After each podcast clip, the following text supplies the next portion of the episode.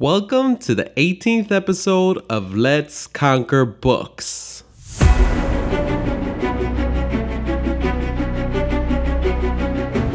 Cassandra Clare said, One must always be careful of books and what's inside them, for words have the power to change us. In this episode, I talk about the five books that have a long future expectancy because of the concept called the Lindy effect. So let's get into it.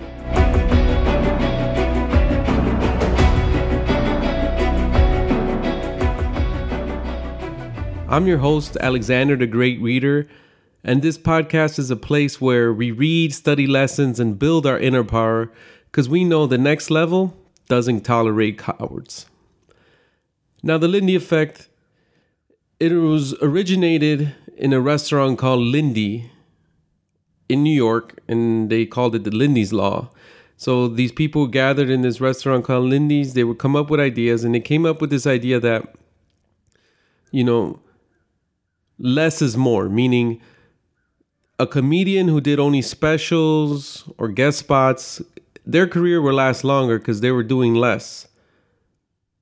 And the ones who were doing monthly, weekly, daily programs, shows, their careers lasted less.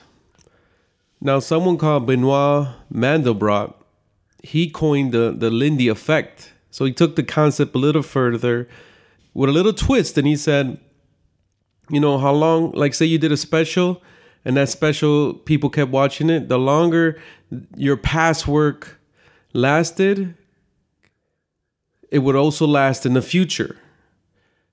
So let's say you had a comedy special that was made in 2018, uh, 2008, sorry, and we're in 2018. With this theory, it says it's gonna people are gonna keep watching and enjoying it for another 10 years, making it the lifespan 20 years. So I've been I read a book called Anti-Fragile by Nassim Taleb, and that's where I heard about this Lindy effect, because the way he referenced it is the way he reads books, and he says you know, he said that books that last 40 years will last another 40 years. Now, let's say that book lasts another 10 years. Now it's at 50 years. So it's going to last another 50 years. The knowledge, the the takeaways that people take from that book. And that was very interesting. I was like, man, I should do a podcast, you know, think about the books in my own life that have that Lindy effect. Now, the first book that came to mind was Think and Grow Rich by Napoleon Hill. Very famous book written in the 1937. So that's like about 80 years. It's already survived. So with this principle, this concept, it's going to last another 80 years where people still read it and still use what is being said in it. Um, I remember reading it and taking away, you know, you got to have a burning desire. Well, you know, that's what spurs action. There's a lot of case studies of people who had to go through a lot to get to the place, the dream, the goal that they desired. You, a lot. It talks a lot about feeding your mind properly. You know, like with your thoughts and who you surround with yourself with. You know, persisting. It talks a lot about persisting. There's a story in there. I remember that it was I think it was a mine that he invested in, and he was digging and digging. He gave up. The next guy came in and just dug a little, and he found it. Didn't persist. He found the gold, and the riches went to someone else. Talks about how you need to control your thoughts and use it to your advantage. Meaning, just have that vision, keep keep have grit, have that growth mindset, keep pursuing, pursuing, pursuing towards your goal. And it all starts with your, your thoughts. Now, the moral of that book that I think that has is the reason why 80 years people still read this and use what it said is says and it's going to last another year, 80 years is that your thoughts have the power to make you rich. Not rich in financial money, but rich in the quality of life, of health, of family, of friendship, of money, if that's what you're looking for, of time. So that's it all starts here. So in your mind. In every aspect of your life, it all starts here. So you need to think about way the way the way you're gonna approach things, and those thoughts gotta help you persist. The, those thoughts have to be thoughts of burning desire. The second book is How to Win Friends and Influence People. That was written in 1936, so it's been 80 years, and it's going to last another 80 years under the concept of Lindy effect. This is one book that I've read a lot and used a lot, and it's true. I still use this book. I remember reading it and him have a chapter on smiling. Everybody knows the smile, but the the way he presents it is very unique, very it provoked me to try it and it works. And just smiling all the time. People talk to you smile smile. Everywhere you go smile. And you're going to have different interactions with people. And if you're really trying to influence someone smiling is a key. Remembering na- people's names. I'm a master at this. Everywhere i go i learn people's names. I even took the, this concept further where i have a strategy in how i remember people's names through a ted talk i watched talk in terms of other people's interests. I consider myself myself a pro at doing this because of this book. I always talk about like there's this guy know Ernesto. He likes cars, so let's talk about cars. My father-in-law loves sports, so let's talk about sports. My kid loves superheroes. Let's talk about superheroes they love it. And that's how you influence people. People start loving you and when you have recommendations or needs or wants they'll do it because you listen to them and you talk in terms of their interests. And what ties into that is that it's got to be genuine. You got to really want to understand what they like what their interests are. And i do that. That's why i like to read a lot. That's why i like to listen be an active listener ask questions.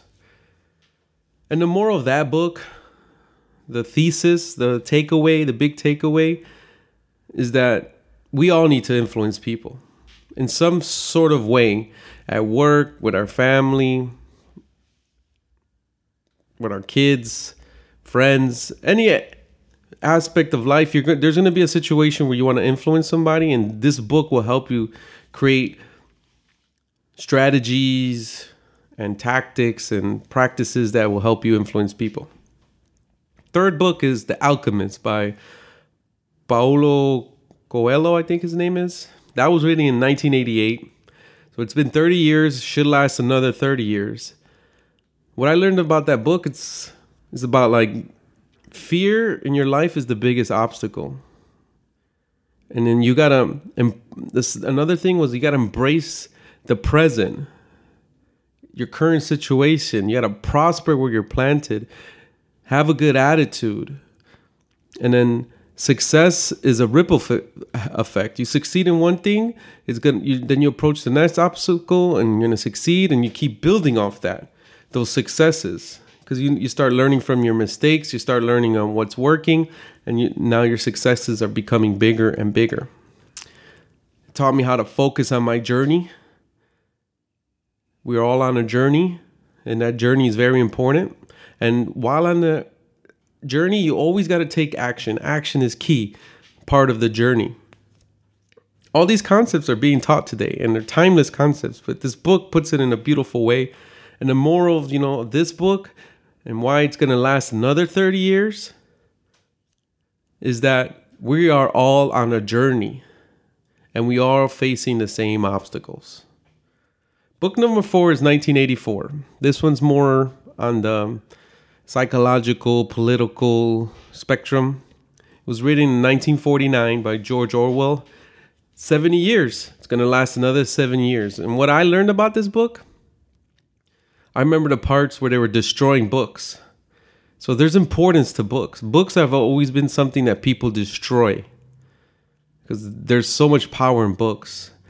And they were what they were trying to do is destroy the past, destroy truth, and that's why books are important. Truth is important, and learning the past is important.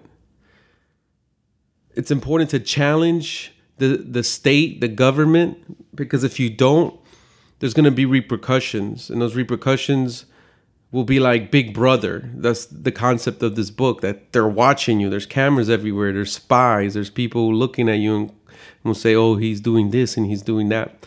And we're kind of seeing that now. That's why this book is so popular. Like with Facebook, everything they're doing, you know, they're getting in trouble with NASA, uh, not NASA, NSA, with Edward uh, Snowden, and you know all the stuff that they're they're listening to everything.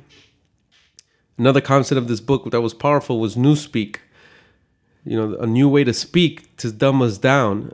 And I think that's why reading is important. Because if you read, you you build this vocabulary that's extensive that if you television ain't gonna give it to you.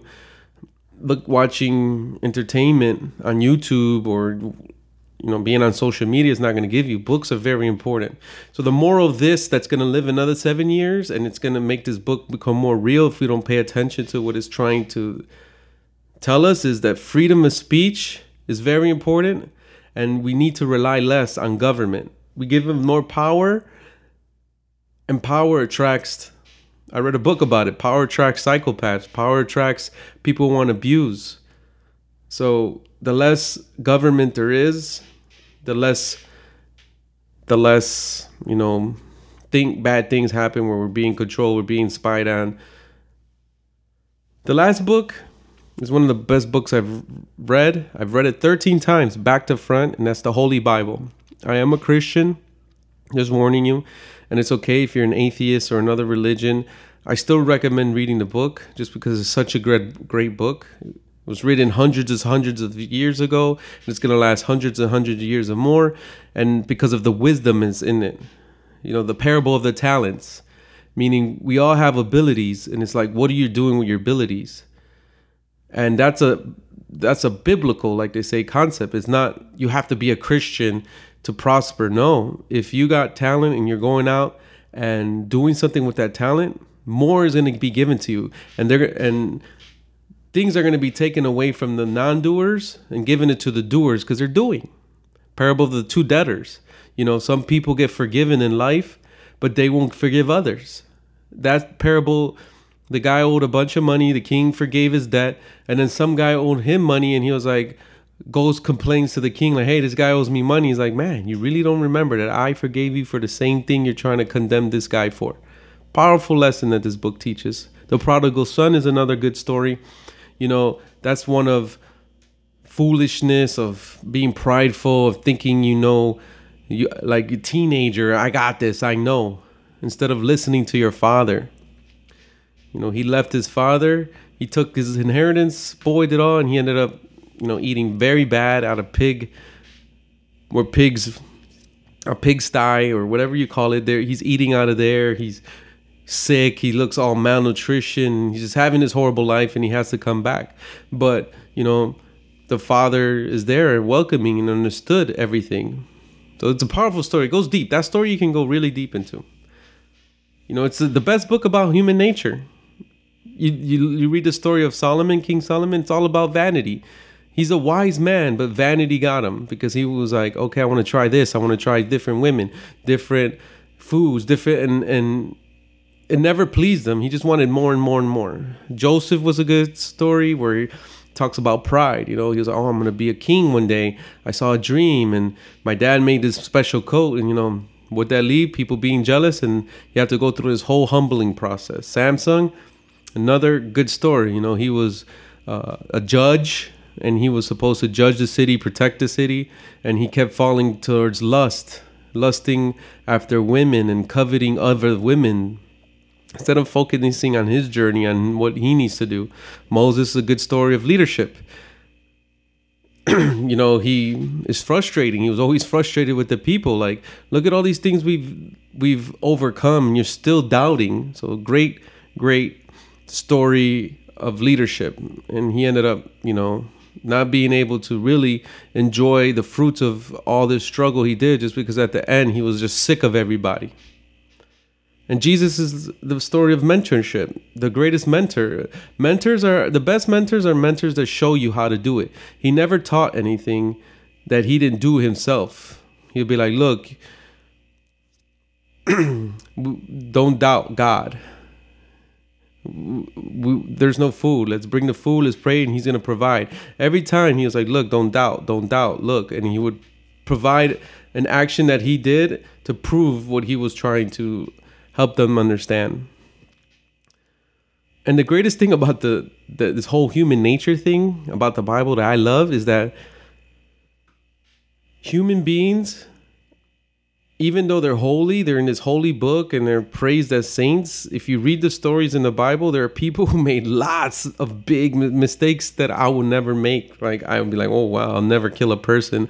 I'll never lie so people die." You know, just crazy mistakes that these human beings were doing, but God still used them and God still forgave them and they kept going on their journey and the purpose was of the journey was fulfilled. And the moral of this book and why it's going to go for hundred hundreds of years. Love God and love your neighbors. You know, love people around you and love God. there you have it. Those are my five books that have are part of that Lindy effect, that are under the Lindy effect. I want to thank all my listeners, some subscribers.